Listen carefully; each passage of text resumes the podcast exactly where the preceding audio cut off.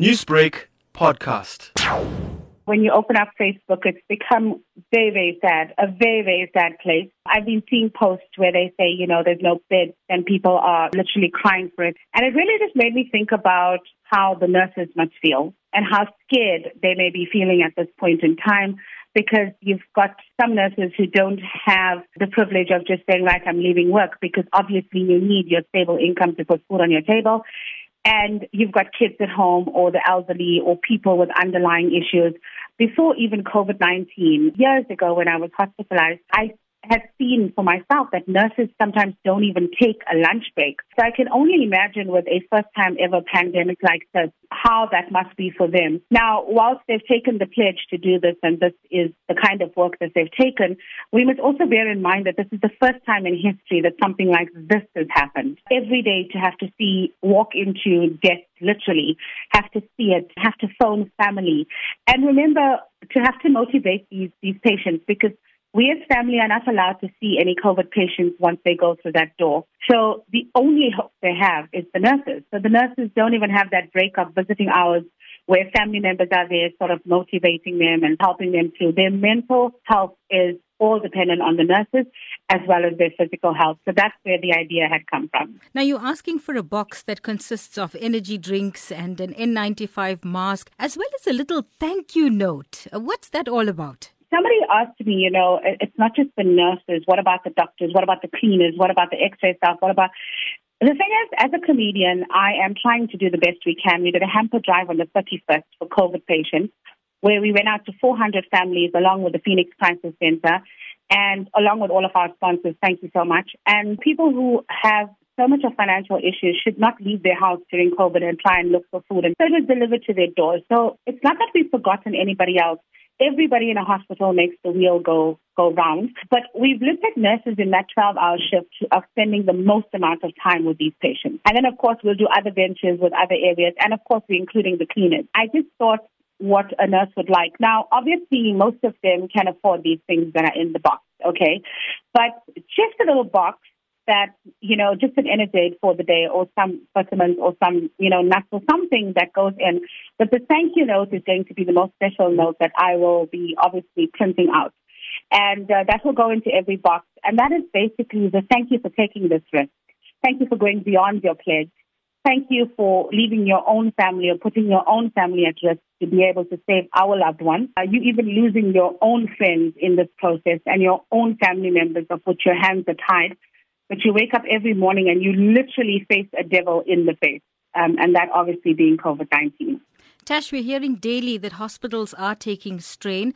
What's your word of advice to people who may come into contact with other people that are infected and affected by the coronavirus? If I don't tell, then who will, right? I think I have to be very blunt in the notation of, you know, people send us messages to say, as influencers, tell people to wear masks. The reality is, there are children who know they have to do it. So adults have no excuse. The other thing is, you know, people who've had COVID and sort of healed are sort of, you know, living uh, freely, which is in all of their rights. Okay, they survived something amazing. But I think you still got to have that mask on. Uh, you still, the concept of, I'll just go visit my mother or I'll just see my sister. My sister's fine. That needs to stop immediately. We've taken a huge loss in our business, but it was the right decision to make that we are at home. You got to self quarantine even if you're feeling okay because the cases will start dropping. And also, you know, come out there and say, guys, uh, I've been diagnosed with COVID. It's not a sin. It's not a crime. You've done nothing wrong. It can happen to anyone. It can happen to anyone at any time. And also to other people to stop uh, stigmatizing others and treating them like it's, it's a dirty thing. It's, it's a bit of an evil disease, yes, and you want to stay away, but you don't want to Staying away doesn't mean you have to hurt somebody's feelings. Staying away means you can uh, still video call them while they're in quarantine of their own home. Things can be delivered to their door with shopping apps. So still show that compassion. Also, I want to point on record a huge thank you to the Phoenix Crisis Center with Milana Tariq, who's helped us greatly and the team as well, as well as all the sponsors. But Salma, I also want to say that uh, the mental strain of this virus is things that uh, something that kills people before anything else, you know, mm. like any other. And if you know that a family member has been diagnosed with this, then be there for them, even if it's telephonically. And even if they are very well to do, uh, even if you just need to order them something that needs to be delivered at their gate, like food or something, do it. Uh, you never know what it means, and different symptoms, different people are going through stuff. It's a tough time for everybody. So stay at home and show your love from far away. I haven't seen my family over the Christmas period, and I won't either. Uh, I haven't seen them actually since Feb of last year. But um, it's a decision that I've had to make because I know that I want to see them forever, you know, for as long as I can in this life. So, guys, it's uh, it's no secret, Salma. You open up social media and you look at, you know, uh, somebody put a beautiful status. Those numbers became um, names, and names became people we know. Absolutely, people that we know uh, are just leaving us. And, and it's the worst time right now. Actually, you know, last week was the worst time because I couldn't, I was so depressed I could not open Facebook anymore. And, uh, you know, we, we have to keep encouraging people. So if they have symptoms and stuff, let your friends know, talk them through it. Let, you know, find out how people are, find out if they need vitamins.